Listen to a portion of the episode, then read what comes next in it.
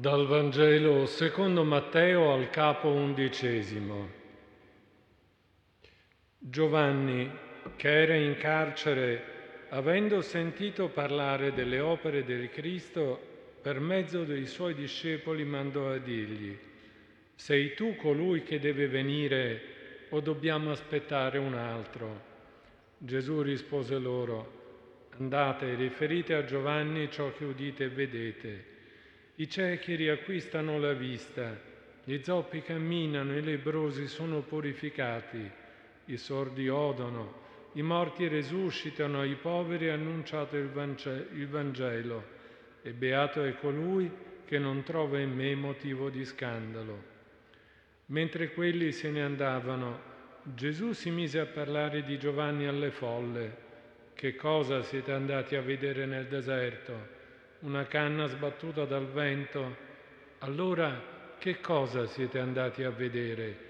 Un uomo vestito con abiti di lusso? Ecco, quelli che vestono abiti di lusso stanno nei palazzi dei re. Ebbene, che cosa siete andati a vedere? Un profeta?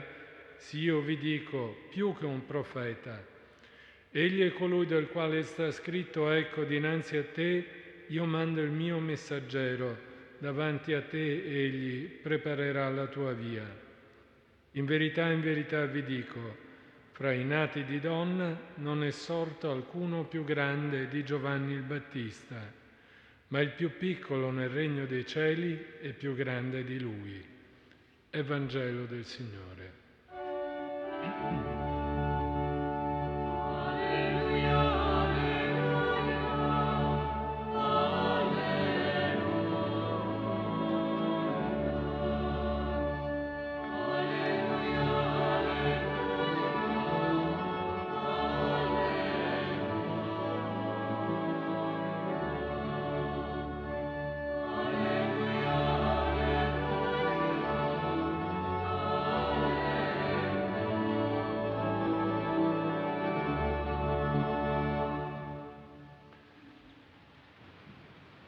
Siamo felici questa sera di ascoltare il Vangelo insieme ai giovani studenti della John Carroll University di Cleveland. Benvenuti. Ci dice l'Evangelista che un uomo in carcere sente parlare delle opere di Cristo. È Giovanni il Battista. Predicava con coraggio e conosceva le scritture e sicuramente anche il passo in cui Isaia parlava di Dio che veniva incontro al suo popolo sofferente e diceva, ecco, egli viene a salvarvi, allora si apriranno gli occhi dei ciechi, si schiuderanno le orecchie dei sordi, allora lo zoppo salterà come un cervo e griderà di gioia la lingua del muto. Che la profezia si stesse avverando il deserto e la terra arida sarebbero tornati a rallegrarsi, sarebbe fiorita la steppa.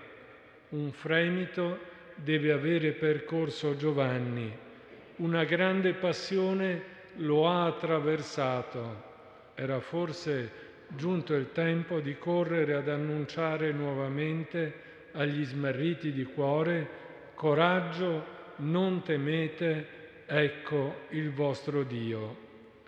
Dalla cella in cui era rinchiuso Giovanni riesce attraverso i suoi discepoli a raggiungere Gesù con un messaggio. Sei tu colui che deve venire o dobbiamo aspettare un altro? Chi riconoscerà il Signore mentre questi gli passa accanto o gli viene incontro? Sei tu colui che deve venire. Il Vangelo ci dice che riconoscerà il Signore chi con Giovanni condividerà la sua attesa, chi sentirà come lui e con lui l'urgenza del regno di Dio e della sua giustizia. Ma non bisogna sapere e comprendere tutto, basta, come Giovanni il Battista, avere sentito parlare delle opere del Cristo, per svegliare il proprio cuore. E poi, lo sappiamo, Giovanni non era nemmeno fra i dodici. A molti è avvenuto lungo quest'anno difficile qualcosa di simile, avvicinandosi alla parola di Dio, alla preghiera, a questa preghiera comune hanno sentito parlare delle opere del Cristo, forse per la prima volta, e questo è avvenuto in una predicazione ininterrotta delle meraviglie compiute da Gesù ed è nata nei loro cuori e nei nostri la stessa domanda nel cuore inquieto di Giovanni. Sei tu colui che deve venire? Sei tu colui che deve venire nella mia vita giovane, nella mia vita di bambino, nella mia vita di anziano? Sei tu colui che deve venire in questo mondo dove tanti sono come ciechi, dove altri non hanno sostegno di nessuno e camminano a fatica, dove molti, troppi, sono come lebrosi, senza accoglienza alcuna. Sei tu, colui che deve venire nelle terre senza speranza di vita? Sei tu, colui che deve venire fra i poveri per offrire finalmente loro il Vangelo? E per essere con Giovanni o come Giovanni non occorrono morbide vesti, lui non le indossa.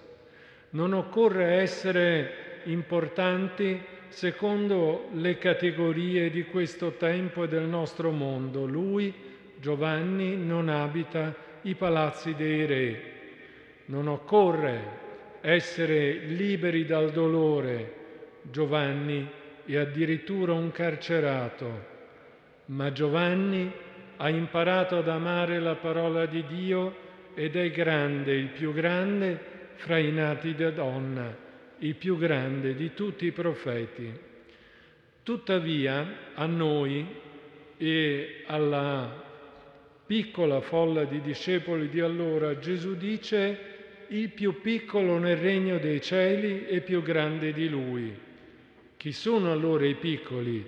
Gesù dice quelli che non si scandalizzano di lui, cioè di un Messia, di un re debole, fragile, che ama la pace, che parla del regno ogni volta che sente ce ne sia bisogno, davanti a ogni dolore e a ogni sofferenza.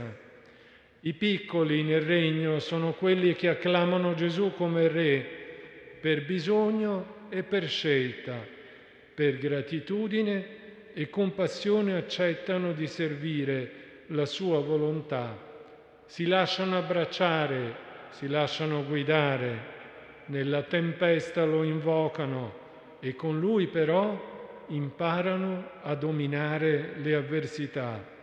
Sono beati perché così facendo odono e vedono ciò che Gesù disse ai discepoli di Giovanni.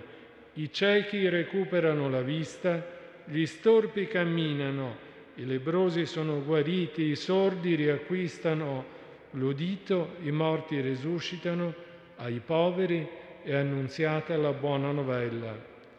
Sorelle e fratelli, è ciò che anche noi vedremo e ascolteremo se con Giovanni vivremo la sua stessa passione se non ci scandalizzeremo di un re, di un Messia, del Signore Gesù, debole e povero, eppure potente nell'amore e nella fede.